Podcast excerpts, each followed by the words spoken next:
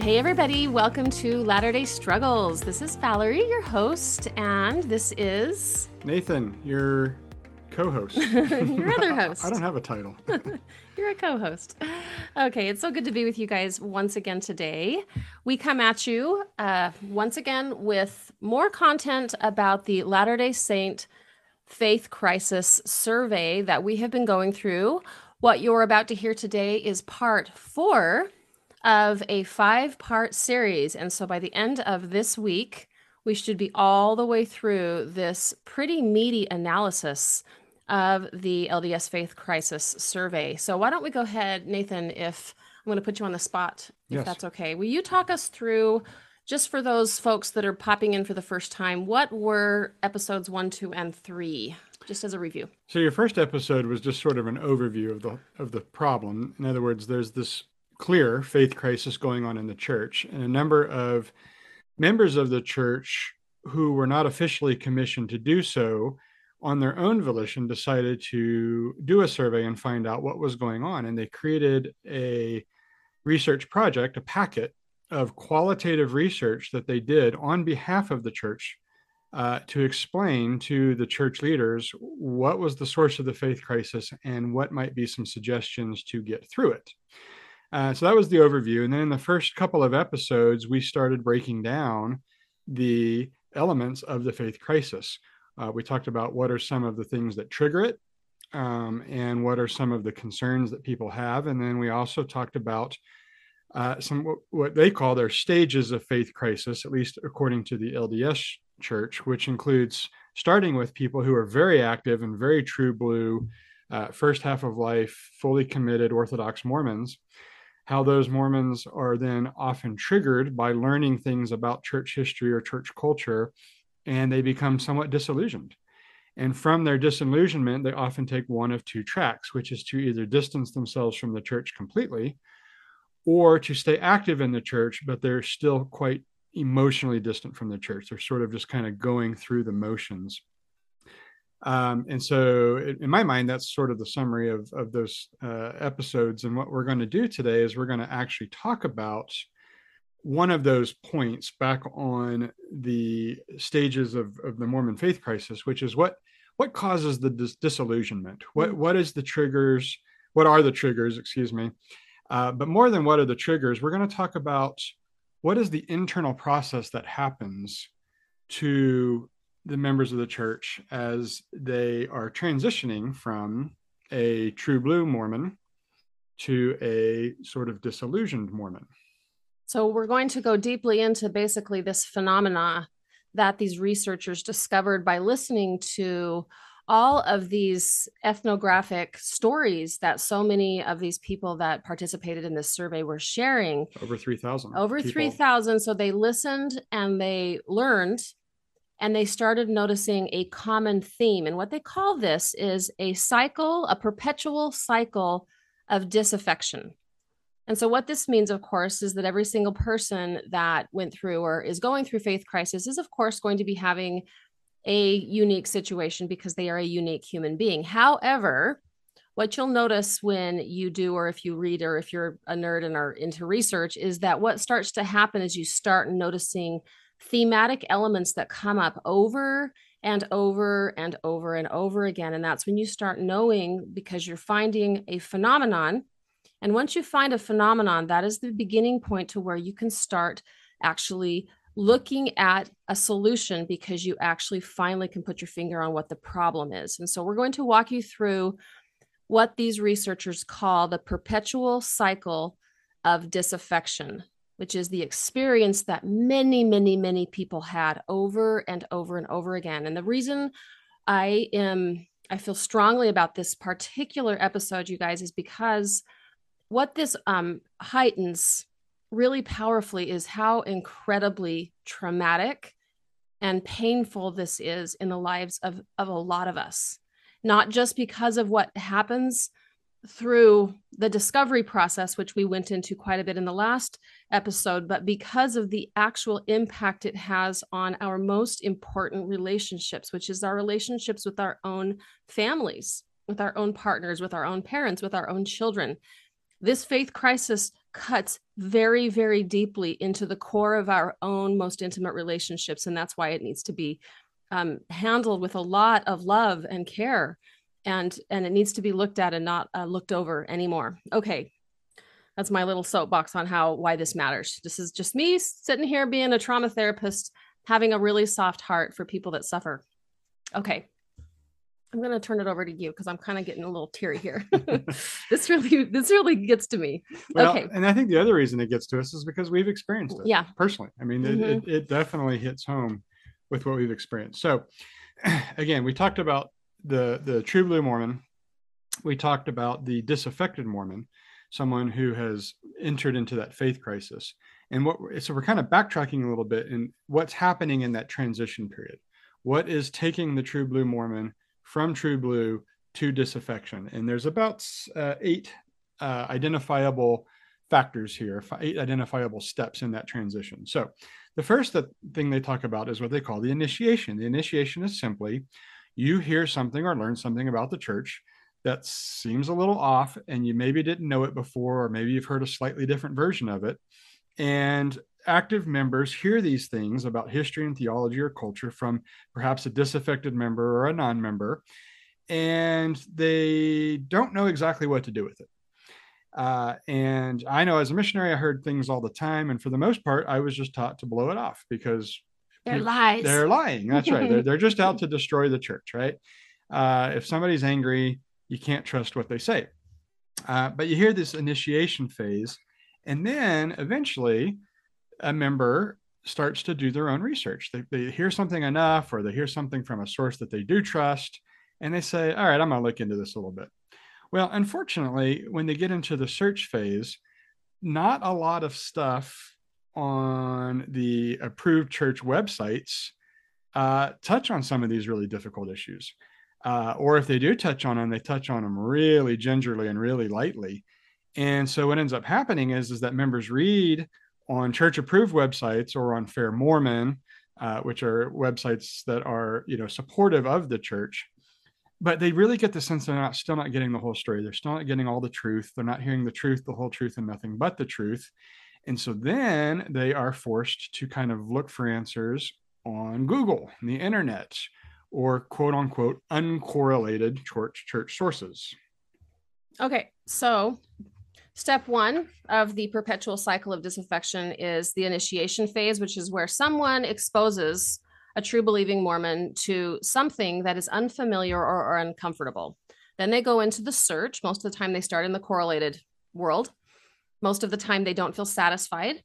And oftentimes, they actually go to Google or elsewhere to act to justify their own standing beliefs. That's the thing that's fascinating about this is most of the time when we go through this perpetual this cycle, we're actually looking to um, be our own little mini apologetics person. We want mm-hmm. to believe our own um, version of truth because it's the foundation upon which we have built our whole testimony, our whole identity, our family structure, our eternal salvation. So we're looking for justification for what we already believe to be true. The problem is that what's what happens is that generally speaking, then we hit what is uh, the researchers call step three, which is the troubling discovery phase. Okay, so the troubling discovery phase, the page here. The troubling discovery page is where these active members find that what they heard from the gate was actually true. Or mostly true. Or mostly true. Yeah. Yeah. Okay, I'm going to just read a little bit here. It says many believing members disregard disturbing historical and doctrinal claims as, quote, anti Mormon lies. Boy, if I had a nickel for every time I heard that as a kid. um, okay, sorry, I digress. Okay, so these are these are these claims are called anti-Mormon lies and have no and they believe that they have no merit or exaggerations to the point of lunacy. However, while there are plenty of unfounded claims against the church, many many, and it says here in the report, many of the most prominent anti Mormon claims have been verified by faithful church historians as having merit. Yep. That's where you get the dagger to the heart.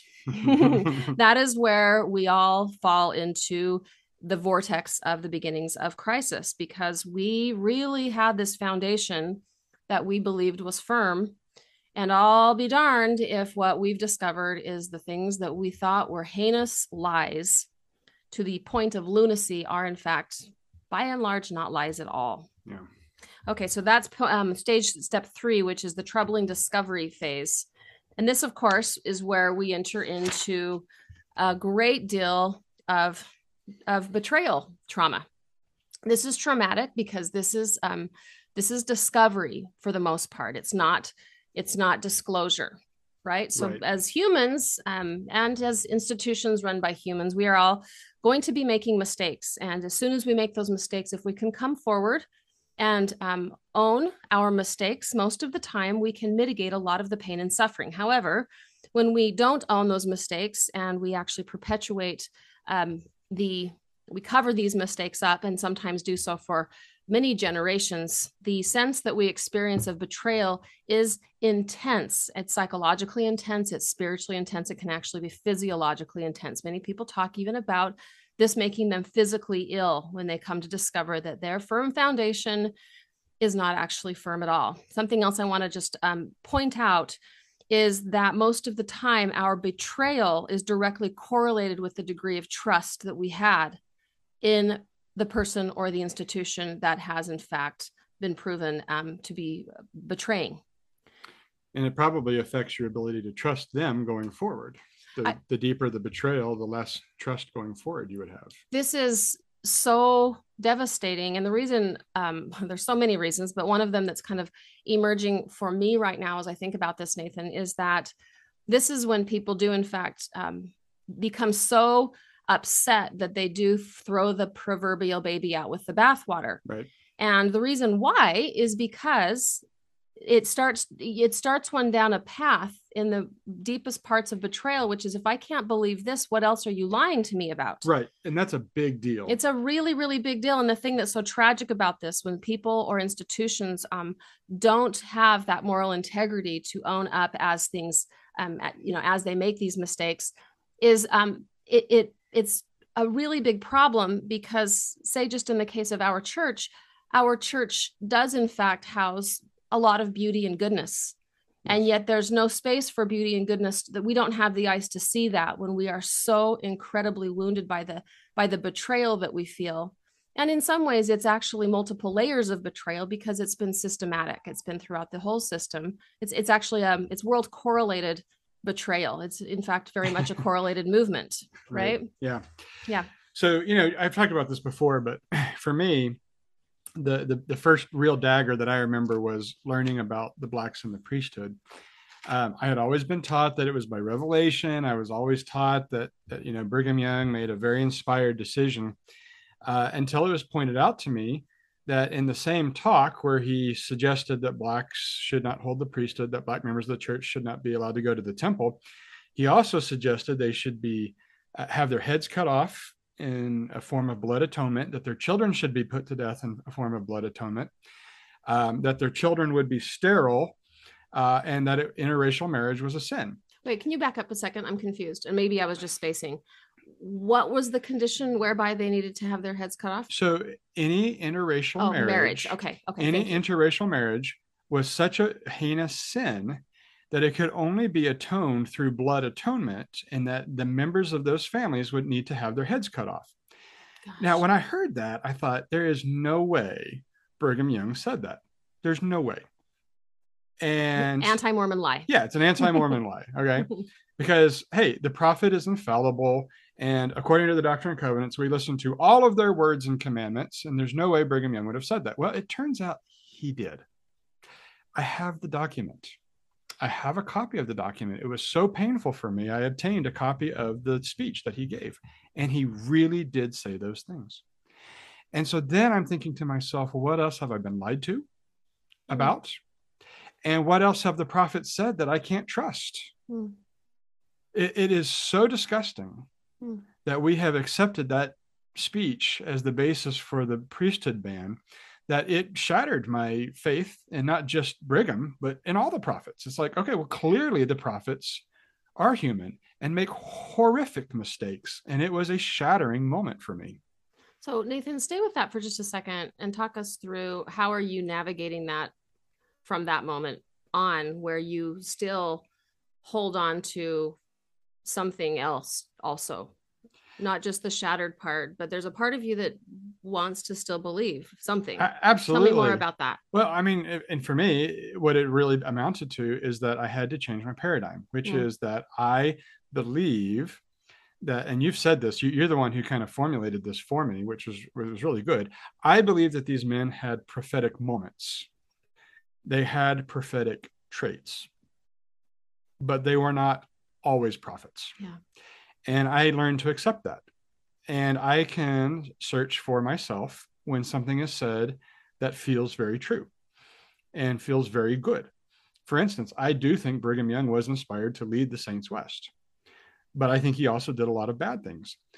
And I do believe that God can use people who are human and make a lot of mistakes to still do good things. And so for me, that becomes a, a point of encouragement, which is like, okay, if God can take a, a Western frontier guy who was clearly very violent in his view of how to handle sin and how to handle punishment in the church and still do some prophetic things, maybe he can use me in ways. And so I, I, I have turned it on its head. But I also will say, and I'll say it out loud, that I have learned that you can't trust everything every prophet has ever said. I have to discern for myself.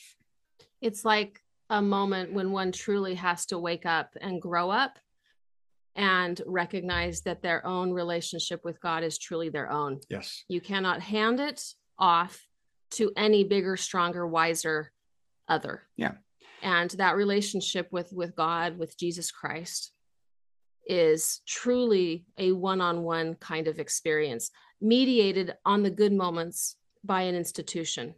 But also some of our greatest and deepest growth is going to be in our wrestle with and the grief process that we experience in wishing that the church could be what it wants us to think it is Yeah. and and recognizing that it not is not that and that it never can be and quite frankly it was never actually Never supposed meant to be to be. Exactly. yes So everything that is said needs to be held up in our own lens of truth. yes And there were apostles who opposed Brigham Young when he said that. There were apostles that said, I do not agree with it. And they fought against him. They ultimately lost, but but they they opposed him. And and kudos to those apostles. I wish, I hope if I had been there, I would have been one of those. And they they caved ultimately. They caved, Yeah. but I would have hoped that I would have been one that said, That's ridiculous. yeah. So. Yeah. okay let's um thank you for that. That's nice. Okay um let's move on.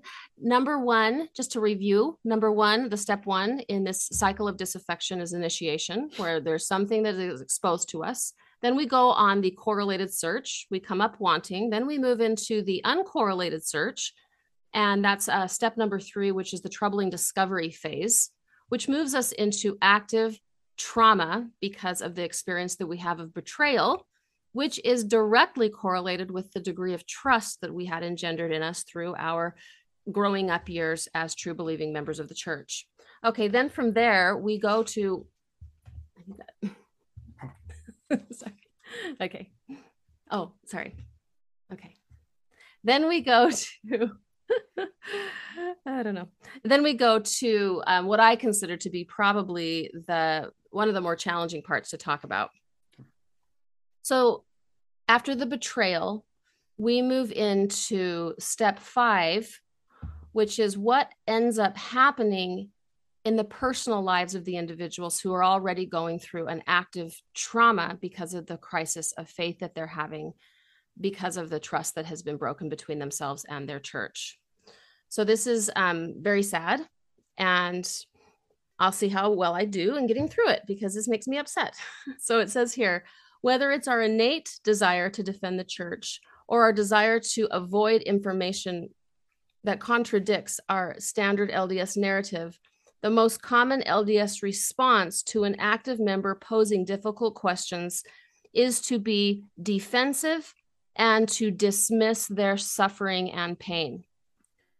Okay, so what we're basically saying to distill this down a little bit more is when someone is in this experience of crisis because of the trust and faith that has been betrayed and they tell somebody about it generally speaking rather than being treated with love and compassion and empathy about how terrible this must be for them to be going through this thing by themselves their closest loved ones, family members, ward members, and friends, generally speaking, treat them with disdain and harshness. Some of what the people that were interviewed said was said to them in response to their own vulnerable sharing of what they were going through were some of these statements What covenants are you breaking? You must want to sin. These are all the reasons that are given to us when we go through, when we're when we expose um, our very real and raw experience of crisis. Here's more quotes. Who has offended you? Or are you clinically depressed? I find that one especially offensive. That, you know, if somebody's having a, a question, then somehow it's. That's how you diagnose depression. Right. When you have a question. Right. As if depression is something negative, anyways. There's just so much wrong with that. yeah, true. Okay. Um, okay, sorry, we, we digress. okay, the next one is um, you're not worthy to be a parent if you are questioning this. Ouch. Next is this is from a parent to a child. I must have raised you poorly. That's some shame.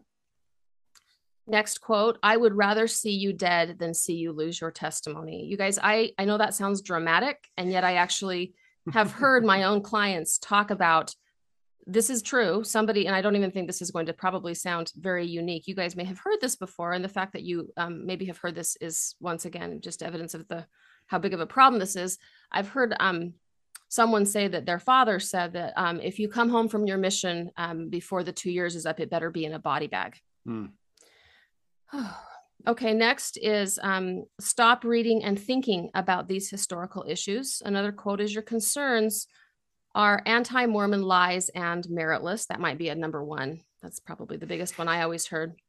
Um, the next one is it's your fault that you're struggling. Nothing has been misrepresented.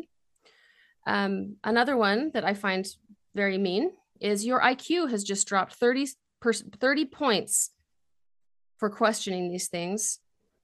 And another one, um, this is the last one I'll read to you, is your discontent is part of a latter day inner cleansing of the church.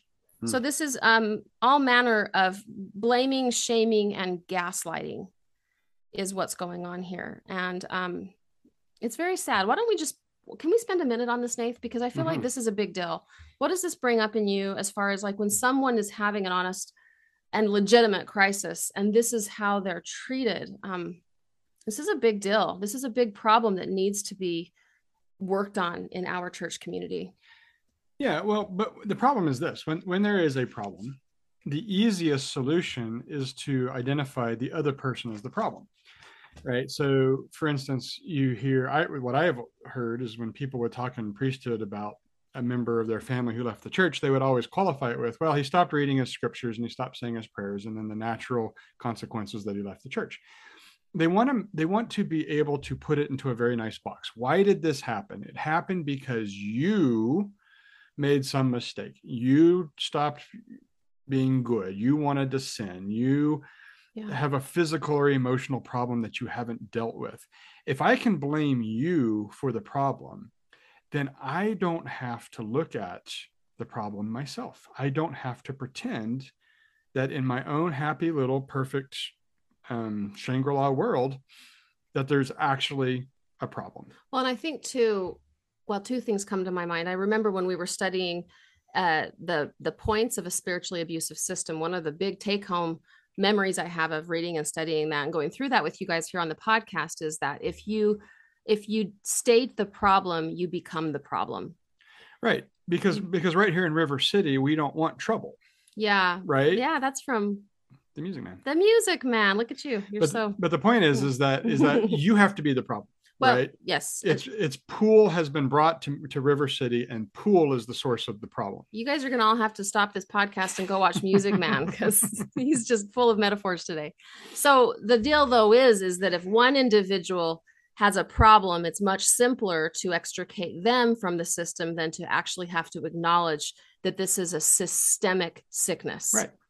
And so it's very inconvenient for um, you know for a system to be so sick that it itself has to be looked at that's a big that's a big deal and that's what this this faith crisis study is actually trying to articulate is we're not saying this is simple this is this is a systemic big deal Mm-hmm. And yet, at the same time, those individuals who are bringing it to light are not, in fact, the problem. Right. They are actually trying to come up with a solution. They're having honor. They're being um, diligent. They're actually showing a high degree of integrity. And so, for someone to have these integrity based experiences and bring them to their, their nearest and dearest, and then be treated um, with blame, shame, or some variation of gaslighting, um, it, it's a big deal. This needs to be pattern interrupted and corrected as at a systemic level as well. Do you want to do you have anything more you want to say or do you want to move on to step 6? Go ahead. Is that me still? Yep. Okay. All right. So once we hit this harsh treatment stage, it, it moves immediately into this is a, a seems like a very logical next step, which is a, a process of distancing. Um, what that what this means is people are so wounded. First, it's like the one-two punch. Remember, they're hurt already because their worlds have been turned upside down by this institution. And then they go into their own safe places, into their with their partners, with their parents, their children, their friends, their ward members, and they're treated with so much disdain or fear, which is all this is all really just based in fear, right? I mean, the, the, essence right. of this is is all of the blaming, shaming, and gaslighting is just because these the folks that hear us talk like this, it terrifies them because right. imagine for a moment if it were true. If it were true, then they too have to sink into this abyss of disorientation. Yeah. And then they have to go through the faith crisis too. And so, what none of us understand in those moments is that's exactly what they actually do need to do so that the entire institution can become finally healed. Mm-hmm. But they don't want that. They want it to stay the way it is. They like um, the defense strategies that have been activated at the institutional level. And so they kind of use these party lines um, to make us feel like we're the problem. And so what do we do? Is the tendency is to to distance ourselves. Um, we we don't want to. We feel like we are um, vulnerable and that the that they don't understand us. And we can't trust them. And, we can yes, right, because it does in some ways feel like we're all we're operating in two sort of different levels of consciousness. And so it becomes very, very challenging to have dialogue or to have intimacy um, or to continue to um, stay connected with folks like this. The, the problem, though, is that this isn't really a tenable solution because these are our families, these are our friends, these are our neighbors. And, and yet, at the same time, it is a temptation to distance ourselves. The um, the faith crisis report actually says, I'm going to go ahead and read this because I found this fascinating.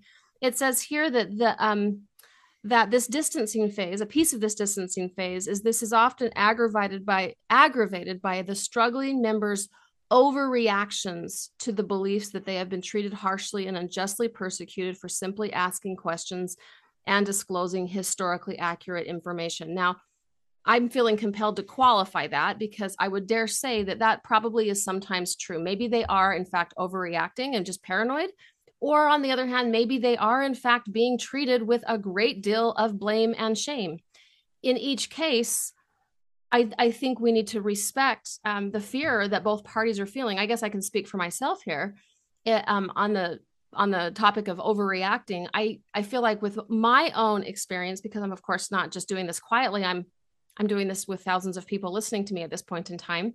Um, I I would be um, lying if I didn't say that I felt a little paranoid sometimes, you know, with my family or with ward members. I don't know what they're thinking. It may be that they're not thinking anything, or maybe they even respect me that I'm having the voice that they don't dare to have. But in my own mind's eye, um, because my fear is big and because I'm in a system that has taught me to be fearful of this kind of integrity, um, I am a little paranoid and I might, in some ways, be overreacting a little bit to what I'm assuming people are thinking about me for the crisis you know for the, the the experience i'm having. And maybe i'm not being fair to them out there and maybe they would be more loving if i would let them but i distance myself because i feel so misunderstood. Yeah.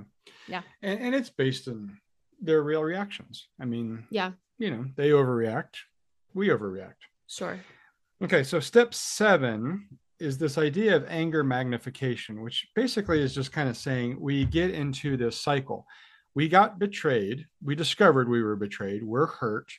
People that we thought we could trust turn around and hurt us. And so we get more and more angry. Members in faith crisis who believe they have been wrongly punished for following the truth become more incensed at the church uh, and also from this damage in their family relationships. Now, this is a good another quote here. I'm going to read this because this is really well put. It says, when members and leaders make broad statements that deny the validity of the issues in the faith crisis, struggling members become even more despondent as active members. And when we hear things like, there is no problem, we continue to struggle more and more.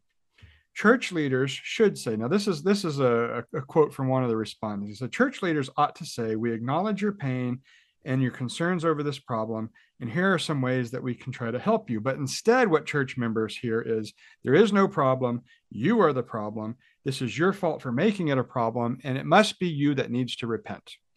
So this cycle is magnified. This cycle of blaming, this cycle of anger uh, is magnified by the responses from family members and church leaders. Can I just say something right here, Nathan? Absolutely. That's um, kind of occurring to me as I'm listening to you is that one of the reasons why I think people become so incredibly angry at the, at the church is because, um, in some cases, they rightly attribute the falling apart of their family to the church. Right. And it's like this whole thing happened because i acknowledged something that i that needs to be acknowledged on a grand scale. And in so doing it's ruined my marriage. It's ruined mm-hmm. my ability to go on family vacations. I actually had a correspondence with with somebody who said thank you for writing you know to, for the podcast. But what he said was he said people leaving the church in my family has poisoned my family's ability to be together poisoned my family. And I don't know that he meant he was, I don't believe that he was an instigator of the poison. I think he just said it's kind of ruined our ability to be a close family. Now, that is not what any institution that is trying to represent our are returning or trying to be more like God. That is not what an institution is supposed to be doing. If it's doing that, we need to work on it. We need to do better. Yeah. Yeah. Mm. I I agree. It's it, the families and the members of the church need to be trained a little bit on how to handle this when somebody doesn't see things the same way. Well, it's actually we've been trained to I can't remember if it's on this one or the other one, but there was um, in one place it says when somebody is walking out the proverbial door, we have been trained as Orthodox members to uh, slam it behind Close them it behind as them. quickly as possible, right? to and, and to make up excuses to justify why we're in and what they must be going through because they're out. That is that is that is so problematic. That really hurts my heart a lot. So yeah. we've got to work on this. So finally, um, the last step here, step number eight, is this what they call the completed cycle of disaffection. So as we mentioned in the previous podcast, in most cases, the outcome of this cycle is one of two things: either members leave the church altogether, and oftentimes abandon their faith in God because they've abandoned their faith in the church. Uh, they see those two things as interconnected. Um, or they're able to hold on to certain elements of their belief process and they try to stay active in the church, but they're very emotionally distant. They're, they're just not engaged like they used to be. Um, and, and that is the outcome when they feel like there's nobody they can talk to or trust. Well, and I think that in in the spirit of trying to stay in their own integrity, they do feel sometimes like they have to make an excruciating choice. Mm-hmm. Like an mm-hmm. excruciating choice. Do I, you know, do I stay in this in this system that doesn't welcome me, that I don't feel like is being honest with me, so that I can have my tribe around me? Mm-hmm. Or do I leave and feel like I'm betraying my, you know, I'm, and I'm alone? I mean, I think in a best case scenario, those who leave ought to still feel welcome and loved in their tribes, and even if and when they come to church. And I know that that is the case in some cases. We're trying to really articulate here what the study is talking about. Is this is the, the situation with many, and in some cases, it's a situation with um, those who go through the worst pain. But those people that go through the worst pain matter. They matter a lot. Yeah. Okay. So, do you have anything else you want to say before we close? No, I think we've touched on this very well. Okay. So, what we're going to do here is we are going to close this episode up. And the next episode, thank goodness, it's the last one. I'm not saying thank goodness it's the last one because this has been, um, it's been a great thing to spend time with you guys on. However, I am saying thank goodness because the next episode is actually their recommendations. Right. What this team comes up with is not just, um, you know, dumping a big problem on the laps of of people, but it's actually saying there are ways through this. Mm-hmm. They're not easy ways, but there are nonetheless ways that we can work on this. And so, in our last of this series, episode number five, I'm sorry, episode uh, part number five of this series, um, we're going to walk you through the recommendations and kind of talk those with you. So we will see you next time. If you guys are enjoying this podcast, if you're enjoying this series, will you please, please share this with people in your world? Share it with your progressive friends. Share it with your orthodox friends. This might do them well to at least start to understand a little bit of the part that they are inadvertently playing in um, the suffering and pain that we are going through in our little church um, community. Also if you're willing to do so and have not yet please pop onto itunes or spotify and rate and review this podcast. It helps a great deal in encouraging the analytics side of pod, the podcasting world to recommend us to other people that might find and be uh, and benefit through the work that we're doing. And last but not least, we have uh, two groups that are full and running right now. These are small groups that meet on Zoom once a week. And they are offering uh, the the vision I have is to not only be able to synchronously be with you, some of you guys who want support through this experience but also my uh, big intention that i have is that i help you connect to each other so that you can have a community of people that knows exactly what you've been through and what you're going through so that we can also be really instrumental in helping each other heal and become closer um, to god and to our savior jesus christ through what we're going through because this is after all part of the process of our own spiritual growth and development but it is done better in community so if this is something that interests you, please uh, feel free to email me at info at valeriehamaker.com or you can catch me on Instagram at Latter Day Struggles Podcast. And I will see you there. Thanks for being here, and we'll talk to you soon. Bye-bye. Bye.